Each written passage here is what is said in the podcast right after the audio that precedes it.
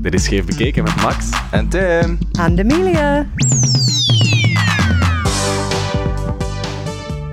Welkom bij onze zeer speciale editie van Scheef Bekeken, want we gaan internationaal. Het is ook meteen voor het laatst dat we hier Nederlands gaan spreken in deze aflevering. As of now, we'll be speaking English because we have a very special guest, don't we, Tim? Yes, we, yes, we do, Max. Thank you for sharing. Yes. Yes, welcome. Uh, welcome, Amelia Abraham. Thanks for having me. Very happy to have you here. You are London-based queer writer, Yep. and now somehow you ended up in Brussels. Yeah. So I'm in Brussels at Passaporta doing a residency, a writing residency. It's a really strange time to be doing a writing residency um, in a different city because it's really difficult to sort of like integrate and meet people during the pandemic. And part of the residency is that you're supposed to curate events at Passaporta, but of course this hasn't been possible. So I emailed you both and asked if you would go for a walk with me, which you very kindly did. Yes, we did. Um, and you quickly became basically my only queer friend in Brussels, and then very kindly offered to let me guest host the podcast.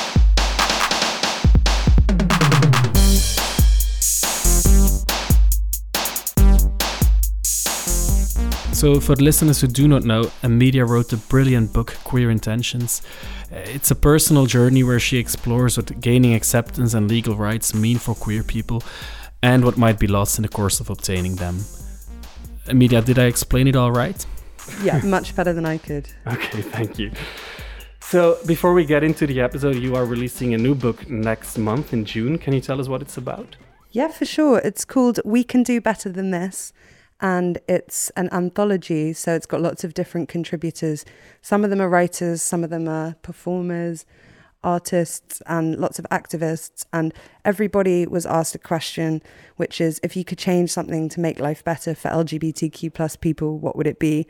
And how would you do it? So the essays are great. They're really, really personal, um, drawing on people's life experiences and also their activism work. And there's an incredible mixture of people from around the world. So we have uh, drag queens like Pabllo Vittar, or we have the photographer Wolfgang Tillmans, and uh, also some amazing lesser known global activists that I've met along the way from places like Bangladesh and Uganda and uh, Russia. So yeah, I'm really excited about it. It's it's um it's quite a serious book, you know. It's it's quite sobering because it's looking at the problems that still face our community across the world. Um, so it can make for quite difficult reading, but hopefully it will kind of illuminate what the focuses need to be in terms of the next 10 years of queer activism. Okay, I'm very excited for the book. Now, let's get down to business.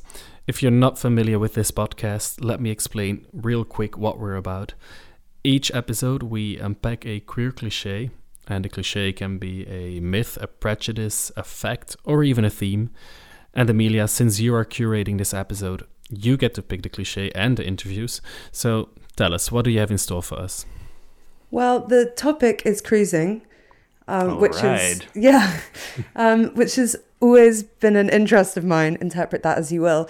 Um, but I thought it would be nice to offer a, f- a female look at cruising and maybe think about the cliche that uh, queer women don't cruise. Because uh, personally, I'm obsessed with um, literature that covers cruising. Um, so writers like Samuel Delany or David Wojnarowicz, um, maybe our listeners don't know them, but essentially uh, another one is Garth Greenwell actually. So writers Wasn't that book good? so good. Oh my god. A recommendation from Tim, so good. That's why I kind of added that on because I now have to add Garth Greenwell to my queer cr- uh, cruising literature obsession. The Yeah. book is Cleanness, by the way. If it's you need it. cleanness, such a such a beautiful book. Yeah. Um, so yeah, I'm really interested in these experiences, and I think as a queer woman, when I read about cruising, what I'm interested in is the the sort of feeling of freedom, and it doesn't necessarily feel entirely accessible to me, um, but also I guess it kind of ties to this idea of like the queer outlaw, or it's kind of rebellious or punk, and I like that, and uh, also something that when we first met we were talking about was um, how sometimes these days in you know a kind of post same sex marriage society, at least in Britain and in Belgium, it feels like um, gay sexuality is less about the sex sometimes. So I thought it would be really nice to pick a topic that brings sex back uh, into the conversation. Yeah, actually, I've been thinking about this um, a lot recently since since we had that walk. I think it's imperative that we put sex back into homosexuality. I think that's a great thing. I think um, we need to talk about sex because if sex is hidden, then then that's a very dangerous dangerous place for sex to be. I think.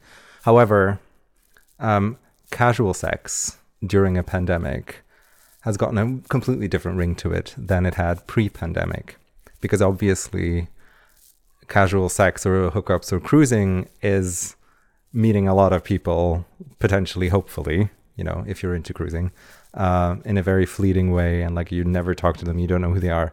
So there's um there's a huge element of risk there which is what makes it exciting but it has huge like now uh, societal reper- repercussions that you don't even know of you know? It's an interesting point. I think as you say, during the pandemic, it's it's really important that people aren't engaging in casual sex with strangers because lives are literally at, at, stake. But I think one thing we've seen happen as a corollary of this is that certain types of sex have once again therefore become more moral yes. or acceptable. Yes. And dangerous. It that I mean we've seen this happen before, you know, yeah. and um, so I think in a way safely talking about cruising yes um, and taking the shame away from it just by talking about yes. it is still a really important exercise in yeah. this time and almost yeah. takes on yeah. more meaning but of course this pandemic is, isn't the first time that a pandemic has affected the way that queer people have sex and affected cruising very true um, so in a way there's a real legacy there um, in terms of you know safe sex being born out of a pandemic essentially and, and yeah, gay, gay people inventing yeah. safe sex. Yeah. Uh, unfortunately, there's not really a way to have safe sex in this type of pandemic. Yeah, exactly.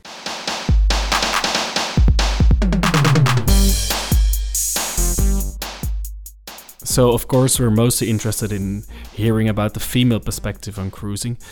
But as a sort of cute type of bonus content, we've added two failed cruising anecdotes as told by us that we just couldn't keep from you.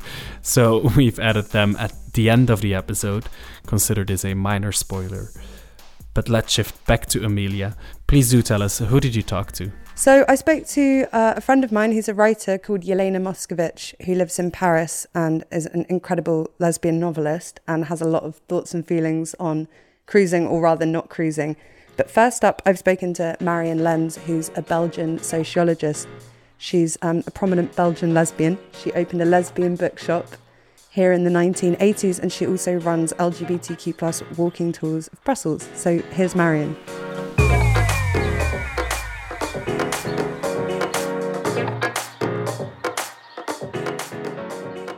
I was lucky enough to go on one of your tours, and one thing I noticed about the tour is you speak about how difficult it can be to find queer histories um, because they're not always recorded um, and a lot of things in the past had to be secretive.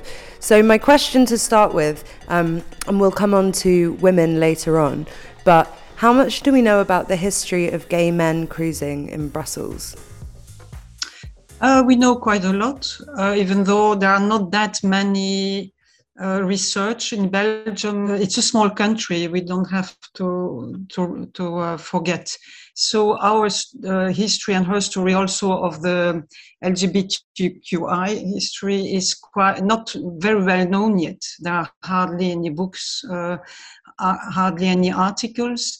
And that's why to, um, I was asked to organize those uh, tours or conferences to, to let uh, to discover and uncover our history, which is st- still in a beginning process. So the cruising history and her story is quite unknown too. But about gay men, it's more known. And what are some of the reasons that you think it has, as you say, been historically so different for men and women? Uh, the, the big difference between um, uh, gay sexuality and lesbian sexuality and cruising is that um, for gay guys, they could do it in the open public space uh, because they had places also for them that were not existing for women. Um, and um, for women, there have never been never been uh, cruising places outside or in the public spaces because it was too too dangerous for them. They really just directly, immediately would risk rape. So, um, and also women were not supposed to be free in the streets. Uh, we may not forget that uh, till the 70s, even married women had to ask permission to their husband to be able to take their own money from their own salaries on their own bank account number. Voila. So the history and history is totally different. Gay guys uh, were men, and men had sexuality, it was well known. Even till very late, a lot of people and even scientists or or doctors pretended women had no sexuality, they had no desire. It was just not existing. And so it's only very recently in history that um, uh, the, the, sexuality of women was recognized. And, and it's feminists and lesbians who also said that we ha- they had clitoris, clitoris, an organ that is only existing for pre- pleasure the clitoris uh, doesn't come in the act of procreation. It really only exists for pleasure. And all of that sexual history is not known, not enough. And our history and her story is really linked to that. Um, if we come back to the cruising uh, fact, is that uh, for lesbians and women, it's dangerous. The public place is still a very dangerous place it's a place where most of the women, 80% till 90%, can be harassed and are harassed. So cruising for women is dangerous in the public place. So it does not exist there. So cruising for women, it's quite different. It's always been in uh, inside places. I know that you, when you came to Brussels in the late 1970s, you, you started going to lesbian bars and cafes or, or private parties. I wondered, do you um, know any instances of women cruising then, or was it within your experience? Is that something that you saw yes, happening? Yes. Of course, we were cruising ev- everywhere we could. Huh? It was a way to discover other lesbians and have relationships. And um, how could we meet? It's well the usual thing, or in your your own environment but it was when uh, the environment was not positive to us. Of course, what helped were um, cafes or bars or places um, that we created where we could find each other. And there you, you knew you would find other lesbians, other women, and then take your chance. Huh? And if it was not possible, uh, certainly in the 70s, the 80s, we had a lot, a lot of printed periodicals, uh, lesbian ones or feminist ones, where uh, some of them were even specialized where you could put an ad, as we called it. Huh? We were putting ads uh, in order to, to meet someone, and then you would describe yourself and uh, or uh, describe the kind of relationship or person you would, would want to contact. Also by organizing uh, things, we were many, hundreds of us, and that helped too to find another one and uh, other ones and then to create have relationships uh, short ones longer ones uh, uh several ones because we were also experiencing a lot. It was um, it has always existed one or few uh, we were also very idealists and uh, sometimes playing with that like um, okay, uh, let's put all the names in a box and now we take one. And then you go out this, tonight with someone else experimenting. I mean, we were really very creative. Uh, some did it, some others after said, oh, we had no sex, we, we didn't dare do. Some others did it and did it several nights and then, oh, wow, it was big fun because we were just putting everything into questions. So the 80s were really in our groups, uh, in our safe spaces, uh, we reinvented the world, also putting uh, everything into questions and and um, yeah, doing it. Voila. we were just having fun, having sex, having uh, very good discussions. It was just quite a new world. So, uh, so it was quite uh, for me a shock to discover that it had become more difficult again. Uh, all the the periodicals had disappeared. In Belgium, two years ago, you hadn't any bar, lesbian bar left. So how how did you do to meet each other? And that's why one of the reasons that I recreated something to explain what existed before. Uh, because myself, when I was a student, I thought I was the only one. And I didn't know that 10 years before me, there had been bars, but I just didn't know they had existed. And that's why our memories and our a, a, a, program like this one is very important to tell what has been existing, what still is, what is not any longer, but that we can just create what is not existing and it will be new. It will never be the same. And that's good and that's okay.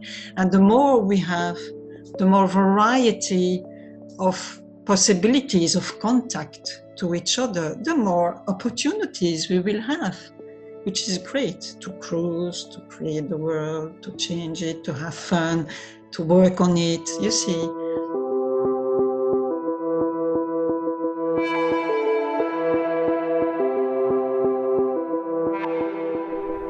You mentioned earlier in our conversation some of the dangers that come attached to cruising in the past. Do you think that's still the case? So cruising is can be dangerous for both homosexuals and certainly lesbians.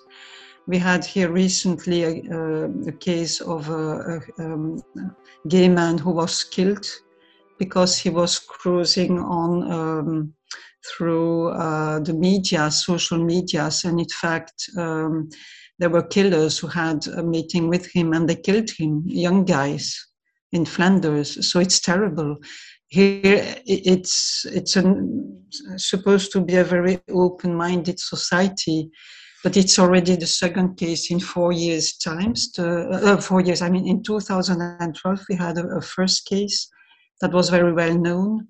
And thanks to that there was a um, um, the law has changed and um, being aggressed or um, uh, murdered because you are a lesbian or a lesbian, uh, a lesbian or a gay guy is an aggravating fact. So cruising is still a dangerous matter. Something else I wanted to ask you, Marian, is at Artemys, your bookshop, you stocked a lot of lesbian books. And I wondered, is cruising something that appears in lesbian literature or even lesbian pulp fiction? Yes, oh, that's good. Pulp Fiction, pulp, it's good to talk about that. It's it's a it's a, um, Pulp Fiction has always been bestsellers, and at that time, and it's not always well well written, and sometimes they are really very well written, even though they appear to be very light, because it has a lot of uh, skill to write something on a lightly level but being literally of a very good quality. And women are really good in that. Uh, writing romance, uh, they're really good in detective stories, but they're also very good in romance. Um, and uh, they have always been certainly also for lesbians of great importance because very often it was only in that kind of fiction that you had happy ends. We may not forget that um, when a lesbian in the 40s or the 50s could publish, like in the US, the condition was that one of both one of the lesbians had to return to marriage, which was the normal way to be heterosexual marriage, huh, of course, or one of them had to be killed. And it was the same in in a, in a film in the cinema. So the pulp fiction, the purpose of it was happy ends uh, you see each other, you have difficulties of life, but at the end, you are in that positive and fun and great relationship. You have sex, great sex. It's just possible. They, they were really, really bestsellers. You would have even um, a married woman who would buy that because in her marriage there was no happiness, no sexual positive life. And for her, it was a way to have something positive about it. Very shortly after we had a lot of divorces. I'm pretty sure about it too, because it gave them ideas of, look, it can be different. I wondered, in your time running the bookshop, did you ever see any women cruising each other in the bookshop?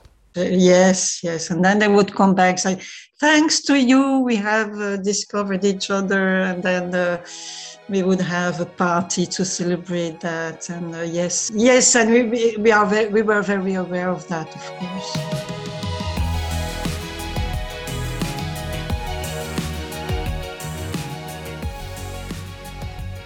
So that was Marian Lens. Next, I'm going to speak to Yelena Moskovich who is a writer born in the Ukraine but based in Paris. She's written three novels. The first was The Natashas, which came out in 2016, then Virtuoso, which came out in 2019, and A Door Behind a Door, which is out later this year. And Yelena and I met in Paris when we were doing a talk about one of my books together, and we realised we had the same ex girlfriend, which is not as uncommon as you might think in the world of lesbians. I have a microphone phone and a, la- and a laptop. and it's a lot. And oh it's oh like, God. you know. Yeah. Oh, is it? Okay, yeah, it's recording.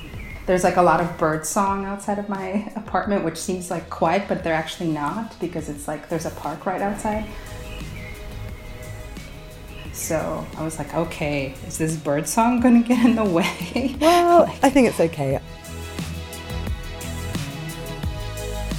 Right. So this is not the first time we've talked about queer stuff together, but today we're spe- speaking specifically yeah. about cruising. I guess when I think about it uh, in the traditional sense, I definitely think about it more as a kind of gay male practice. And this is what we're going to come to unpick. But I think of it as maybe involving like outdoor spaces, public bathrooms, parks, dark rooms, um, and yeah mm. yeah i guess i guess i think of it as like a very public thing yeah sometimes i mean when you think about public spaces right now like especially during confinement i think instagram was the most public space that we had it's this the space that we we were seen and we saw and we not only like you know were seen like we were seen in the way that we see people in a public space. In a public space we have we have the right and uh, sort of the legal right to be a peeping tom in a sense you know?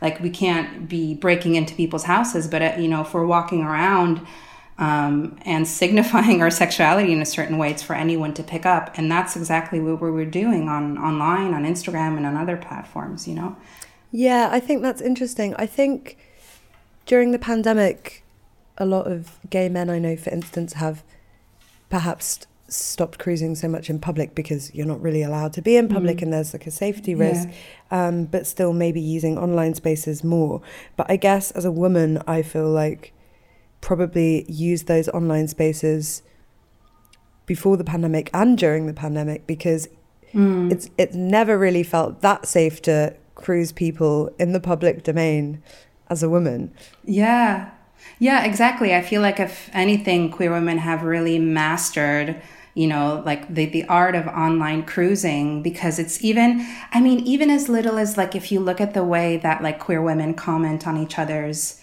like Instagram photos, there's just so many, there's so many like nuanced ways that we're continually kind of, um, pulling you know the threads of each other's desire in a way that sometimes we will never meet that person or we will i mean I remember in the, you know, in the beginning of the pandemic, just being like, okay, well, I guess I just want to send nudes to all my queer women, like anyone that, and, and receive them. And that was sort of the, the birth of this project that I started with another amazing queer woman, Grace Lavery, that was called Bunker Sluts. And so we just kind of started this Instagram project, which was about like taking you know it's basically like covid but make it slutty like taking covid like like slutty covid photos but inside while we're all confined.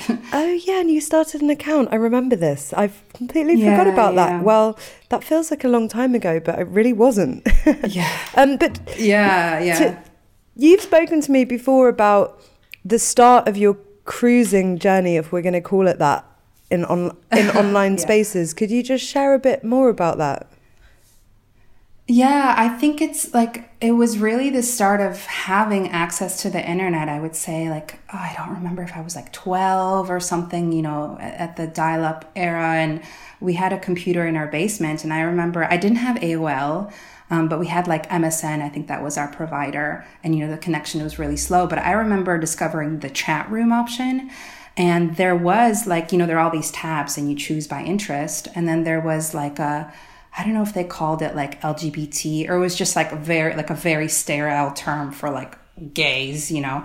And I remember finding it and all of a sudden it was it was like Mecca, like all these people from around the world, like with their slow, stuttering connections, were like signing on and off, like trying to talk to each other.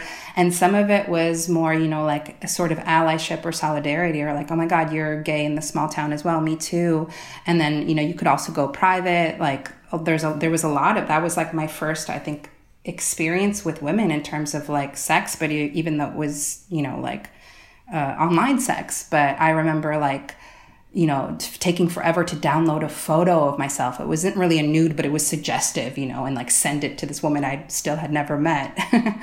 and what about later when you were able to meet people in real life? Would you say that you've well? arguably the internet is real life, but you know, in in person. Uh, yeah. Would you say that you've had kind of physical experiences that you would define as cruisy or cruising? I I remember there was this like window. So when I first I moved to Paris, where I'm living still, uh, like 14 years ago. But I had come to live there for a summer. I think like maybe a couple years before I had moved there, and it was when um, Pulp, which is this club that since has closed, but which was an amazing club that was still open, and it was this kind of like mix. I mean, it was a queer club, but it was like an everything club. And I remember like barely speaking French, kind of living on my own, and going out alone, um, and feeling excited to do it, and just going to this club and going and like getting a drink and just kind of dancing on my by my own like on the dance floor and seeing someone I like and then going up to them like going up to this girl and just kissing her she kisses me back and she doesn't want to kiss me back I find another girl you know it's just so like it was I was like oh this is amazing. And I really thought you know and then I was like oh is this what Paris is like? And it's not. I mean that was I think a very like specific moment in time. Because there was this other club that was like a bit I don't know. There was another club that no longer exists that was called like Baby Doll, which was tiny, like near Halles, which is like this big mall that I, we would do the same. Like then I ended up meeting friends that like we would just I didn't really hang out with them, but we would meet at these clubs, you know, and be like, okay, what girl do you like, you know? So yeah, there was it was that a little bit of that summer, and then when I moved here, the first couple years, like, but I think the club scene has changed, you know, or like even lesbian bars. Ooh, how so? So well, I mean, they just don't exist. Hmm. So you can't, like, even in the first, I would say, like five, six years that I lived in Paris, like, I could still, like, we could still go out and that was the way that we were meeting each other. Like, there was a bit of online. We had, you know, like, people would still go online, but every, like, like Friday, Saturday night, that was a thing. Like you go to one of the three, whatever, lesbian bars and you just hang out, like looking for the love of your life and settling for a, a one night romance, you know? Mm. Yeah, I remember this in London too. This definitely was the case. Yeah. That you would, we would literally go to this bar and do kind of circuits of the bar, like yeah. looking for someone you yeah. find cute in this yeah. really brazen, slightly embarrassing to think about way. Um, yeah. Like it was just so obvious. And I think that is that's cruising right. But I guess I guess what I'm interested mm. in is yeah, you kind of made it sound like you might just meet someone and hook up with them without much conversation. Uh, mm. That certainly hasn't happened to me in quite a long time. Yeah, that's what I mean. Is I feel like there, but I'm not sure if it was also, you know, uh, a certain like there was no consent, you know, talk or culture at that time. So even between women, I didn't I wouldn't even think to ask if I could touch a woman, to be honest. Like, of course, if they told me no, I wouldn't. But there was just a, I don't know, there was a directness. And I think gay men have this too. It's not, you know, I don't know, there's just a different language of consent. Yeah. Um, and that, and I think because there's so much that, like, there's there's so much of a new vocabulary that has to that has had to emerge um, for consent in like the heteronormative world, and I think for you know the queer world, we've we've already had a language of consent, but now it's like we don't really know how to integrate both of the languages in a sense. So we're like, oh, should we ask a lot? You know, because we were. I feel like queer people were always quite considerate or consci- conscientious, but we were also quite direct. Like, mm. Yeah, I completely agree.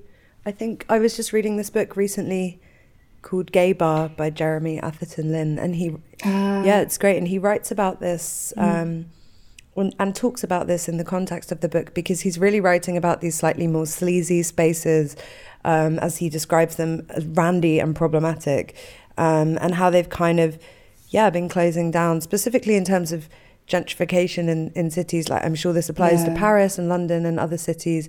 Places like saunas, you know, really not as prevalent as they once were. Um, but even spaces like lesbian bars, as you mentioned, are closing.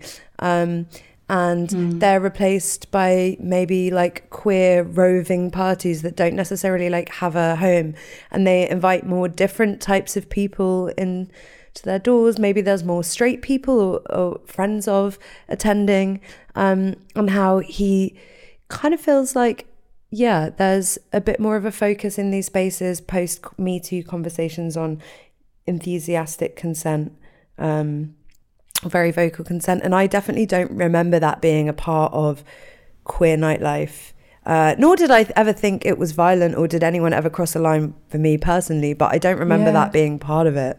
Um, and it's yeah, it, it's yeah. undoubtedly a positive thing in many ways, but what's really interesting is he talks about how it kind of takes a little bit of the spontaneity or, or kind of sexiness or risk out of it. But yeah, I think that's what so much of cruising is about. It's about, you know, spontaneity and risk. And uh, a few things have made us rethink whether, you know, mm. rethink our safety in regard yeah. to those things.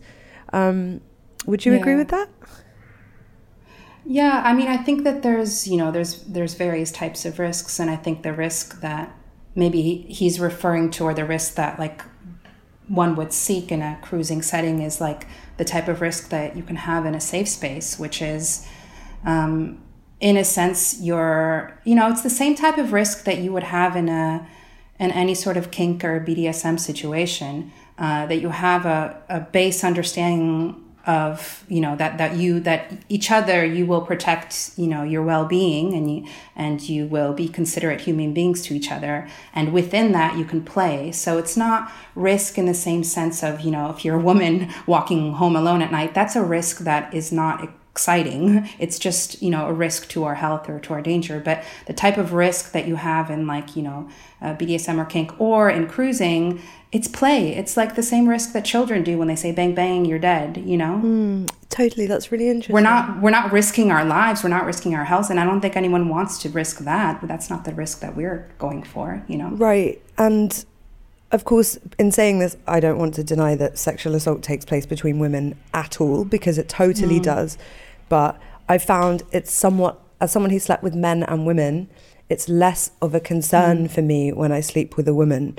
Um, and I think mm. that the risk there is more like bad sex or sleeping with someone that you don't want to sleep with or that moment when you get back to yeah. someone's house and you realize actually I don't really want to sleep with you but I'm here now and I don't really know how to get out of yeah. it um, all these types of things yeah. that happen um, but yeah you know part of I suppose cruising um, is about allowing the possibility potentially for bad sex mm. into your sex life because you're not like really getting to know someone first or yeah. Uh, well i don't know i mean i would say like i i've found out that i'm more of maybe like a romantic cruiser because i don't really uh, take pleasure in anonymous sex and i think that if you do then it, there could be something you know to just like a physical expression or a shared physical expression you know even if it's not like the pan ultimate you're just like oh this could be fun.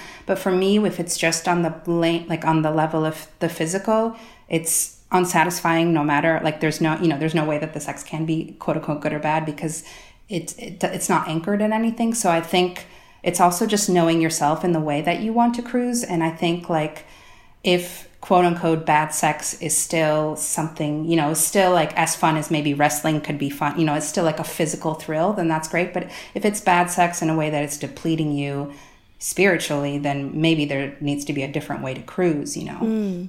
I mean, I've definitely had a lot of bad sex that's depleted me spiritually, um, especially yeah. in situations where I've um, maybe picked someone up in a bar or kind of had sex with someone where we have no emotional connection.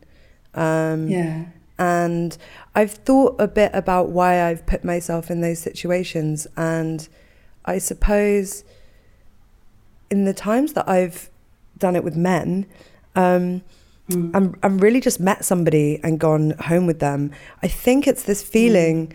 uh, that I want to be able to do that as a woman and not feel like I'm in danger. Mm. So, kind of refuting yeah. the idea that it's really not sensible to meet someone and go home and fuck them five minutes later because yeah. you're putting yourself yeah. at risk of all, all different kinds of things. You don't know this person. Um, and I yeah. think I feel so frustrated with the idea that um, I shouldn't do that because of my gender that I've done mm. it anyway.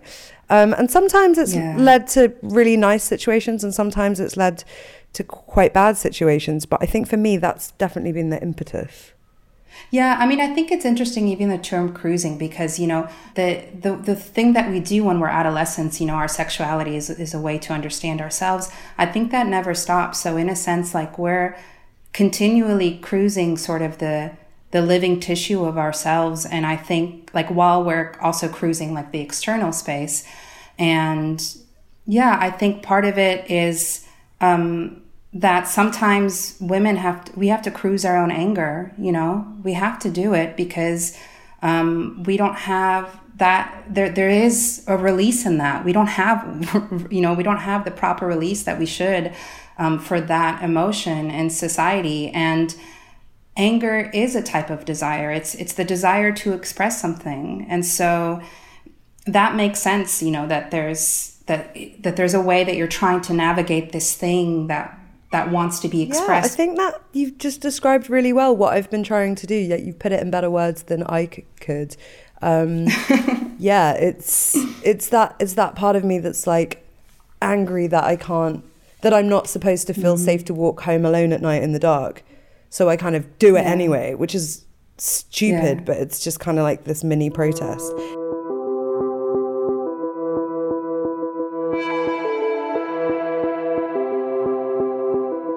I, I know that once um, a lesbian club night organizer in London tried to start a lesbian dark room, uh, mm. and like at, at, a at a gay female party, um, or, or mm. well, a party for queer women, um, yeah. and uh, nobody really like went in it and used it. Um, I, I and it was kind of empty all night, or so I hear. I don't really know what that says about our level yeah. of interest in engaging with a dark room.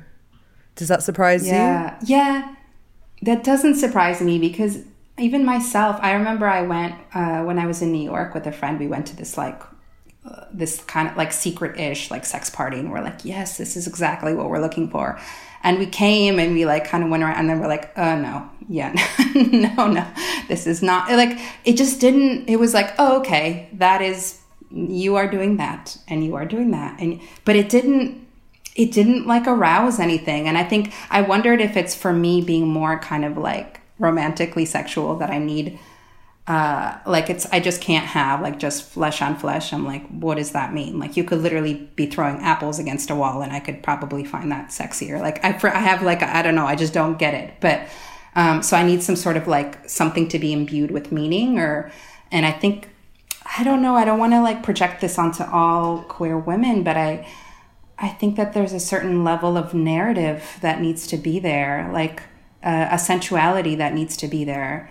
Um, I don't think I think sometimes like we think about like oh women can't, you know, women can't fuck. They have to be sensual. It's like, yeah, we can fuck, but our fucking is I, I think it's sensual not in the like oh like you know we're just tickling each other with feathers but um, sensual as in the contours of our body have have some some poetry to them. And even if that poetry is uh, profane it doesn't have to be sacred.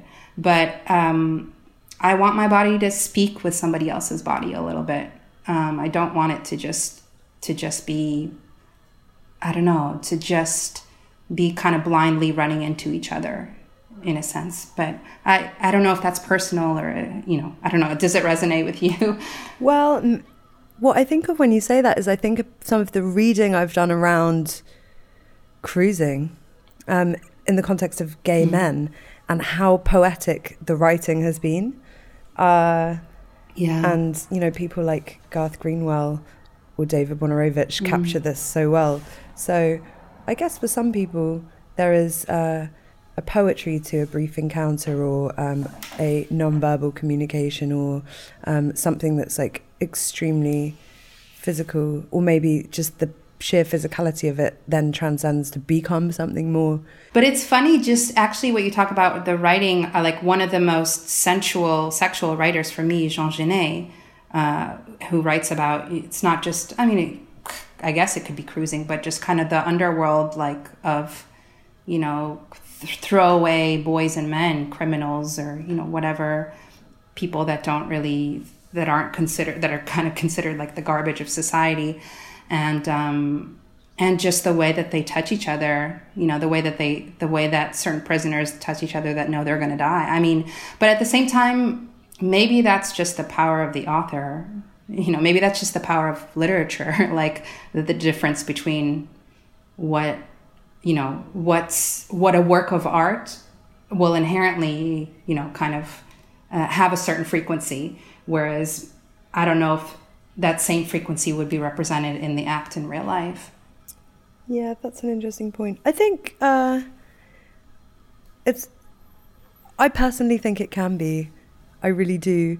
Yeah. um, and i maybe don't know about it yet and i'd love to hear more where i can read this but i suppose i haven't read quite such sensual writing or poetic writing on mm. like brief lesbian sexual encounters. But I'm going to go in search of um, m- more women who have had this experience. Um, and I, I yeah. will report back to you. But um, for now, yeah. I'm grateful for this new term, emotional cruising. or a romantic. Ro- I don't even know. Yeah. Romantic cruising. Romantic cruising. Yeah.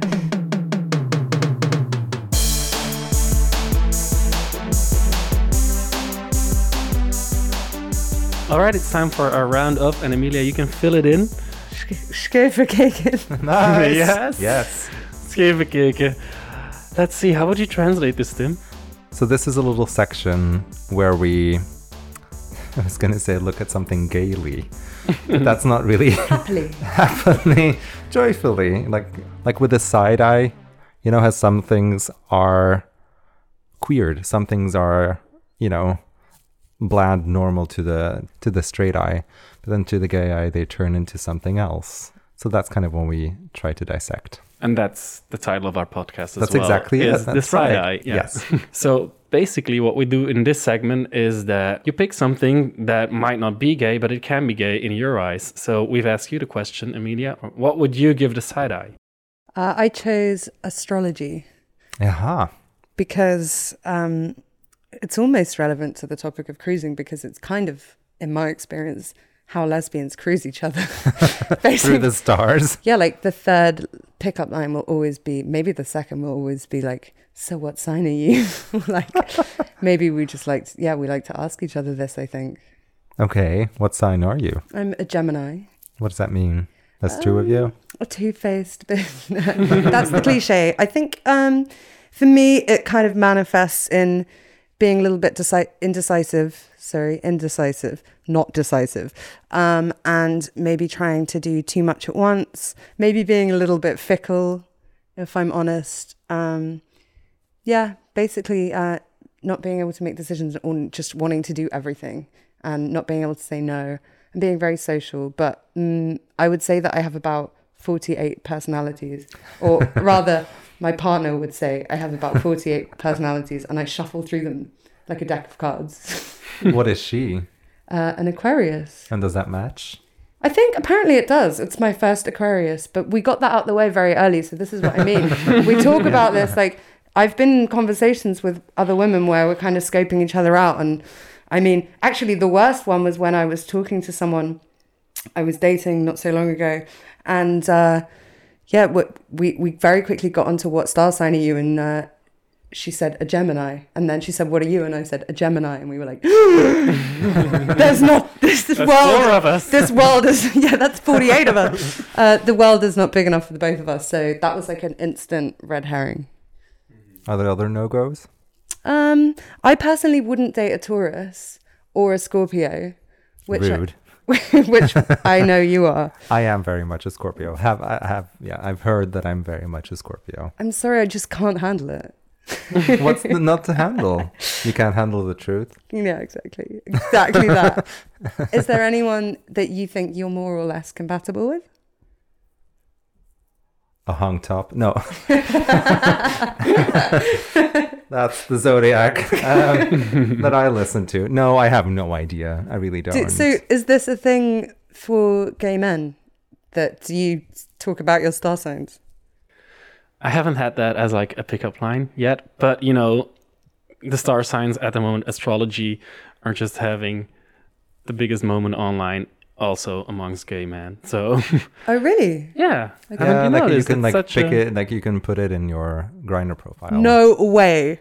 I mean or people do. Okay, I'm gonna say that you got this from us. I really think so. Cultural appropriation. Yeah, you culturally appropriated this from lesbians Fuck. because uh, lesbian meme culture revolves around like astrology a lot of the time. And what do you think makes it so attractive for queer people and lesbians specifically? Um, the opportunity to throw shade, like we just did. that wasn't shade. Uh, actually, for lesbians, I think it's like the, a fast track ticket into like delving into each other's psyches. Mm. yeah. yeah. So it's not ironic. Like it's an actual thing. It's, it's like, like haha, like what sign are you? You could you could literally never date a Scorpio. Like it like from the bat, you're like, no thank you. I mean moving on. I would I would say and I hope it's been become apparent from everything that's transpired so far in this podcast that I'll definitely try everything once. Right. And maybe a second time. Right. but um I would I would approach with caution. Right. Have you approached with caution, and is that why you don't approach um, again? Approach again? No, I've never dated a Scorpio. I hear we are very good in bed. Okay. By the way, you guys, you've been guessing what my star sign is. Have you guessed it already? I'm I'm still gonna go with Virgo. It's not true, I know. I've, I, have made about six guesses and they're all wrong. Yeah, I'm an Aquarius. I'm coming out as an Aquarius. That's it. We're compatible. Oh yes. Yeah. Fine. Sorry, Tim. hey, so we'll see you on the next Scheefbekeken, where I'll be your host. I'm being ditched live on With on Max. podcast. God damn it. Uh, yeah, and there's another thing I want to pitch that I've heard, and I don't know what you guys think about it, but there is this theory that astrology has um, has an attraction amongst queer people because it's sort of a religion that we can claim because all the other religions have been so hostile to queer people that this feels like a safe space to sort of delve into the spiritual side of things and make meaning out of I don't know signs and words and, and written things and, and kind of philosophize around those things. What do you guys think about that? I lo- I mean I've never thought about it, but I really like it. Yeah. It does make sense, right? Makes sense. Yeah, yeah. Although I'm I'm maybe I'm demystifying it now as well. No, not at all. I think it's important to to like deconstruct these things and it's i mean i'm not a very spiritual person so i don't really feel the attraction or the need to um, find spiritual meaning in in in stars or, or anything but i do love reading these horoscopes and i like uh, like it's i don't know there's there's an attraction there. Mm-hmm. yeah. In these um, perilous times it can be nice to read co-star and think you know what's going to happen when really we've all found out we don't know what's going to happen. Yeah. I remember, for example, on my 29th birthday this February, that um, I read about Saturn return and what it means. And it basically means that around your 28th, 29th birthday, shit is going down, but you're growing as a person and you're you're entering the youth of your adult years.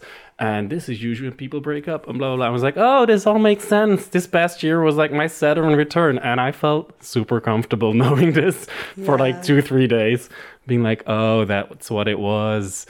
And then i was like okay i get that. The sort of like the the, the safety net of just astrology. Yeah, blame it on the star sign. exactly Or blame it on the Scorpio. God damn it. Our favorite game. This was Scheefbekeken with Tim. and max And Emilia, We're very grateful to be hosted at uh, Passaporta uh, International Center of Literature here in the center of Brussels. And providing a space a space for us in a safe way because we're here around the table masks on doors are open which is super great that we're able to do this Yeah. yeah and Amita who would you like to thank for this episode um, I would like to thank Yelena Moskovich and Marian Lens for speaking with me, and also thank you both for having me. well Thanks for coming. yeah thanks for coming this was great and now get ready for the bonus content um I remember one time where I accidentally cruised Okay. I So love it when you that were in a public bathroom. On your knees. Yeah, so I'm. I know this sounds very promising, but I um. So I ha- was on a train. It was like a Sunday night. I was go- just going home, and I see this cute boy, obviously gay, has his tote bag with like from a museum. So I'm just looking at him, sizing him up, and. but at the time, I, I, I didn't mean to to act on it or whatever. I I wasn't even sure if I was attracted to him. So but somehow because I noticed that he was glancing back, so you have this like glance, uh, glancing back and forth.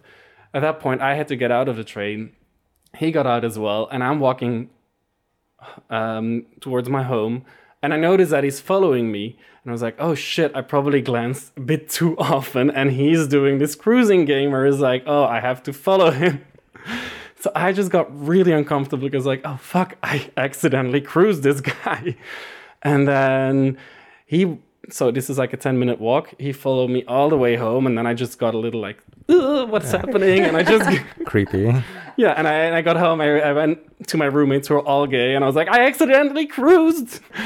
So this is yeah, Yeah. my, my failed story of cruising. Maybe there's a thin line between creepy and crazy, but Yeah. you got to hit Uh-huh. the sweet spot. But then I hear this story and I'm like, oh, I kind of wish this would happen to me and like a woman I saw on the tube, and I just can't really imagine it. But I'm willing to be proven wrong. I love that fantasy of like meeting somebody on the subway and then yeah, I kind of love that fantasy, you know, that sort of instant attraction and then it doesn't necessarily have to lead up to sex, but like it's always nice to like be wanted and hot. I'll tell you another thing. I also cruised accidentally once. hmm Uh, different setting though. Um, I still can't believe this is true, but it is true. I promise. So my friend took me to a sauna when I was like 19 in Ghent. Uh, now, my parents always went to like an actual sauna sauna, like a spa, like a Swedish thing. hmm So I've heard that word before. So I thought, oh, well, that's nice. I don't, I mean, it's hot, but you know, whatever. I'll just join him to the sauna. So I had no idea what it was. And then we get there and the towels. I'm like, oh, this is like, okay. And it wasn't very busy. Uh, and I thought it smelled a little bit like lube and like disinfectant, you know, as gay saunas go. Um, and then I still don't really get it. I'm like, okay, this is like a spa center where there's like lots of little cubicles and it's fine, you know. And then I like we come into this room and we have to be naked all the time, which I was very uncomfortable with. Um, and there's like this pool and a jacuzzi, and then I sort of oh, this is like a gay thing, like a communal thing. Okay, fine. Um, so I get into the jacuzzi and I get comfortable, and I I just sort of look around and I see this guy looking at me and I look at him and I go, Yoo-hoo!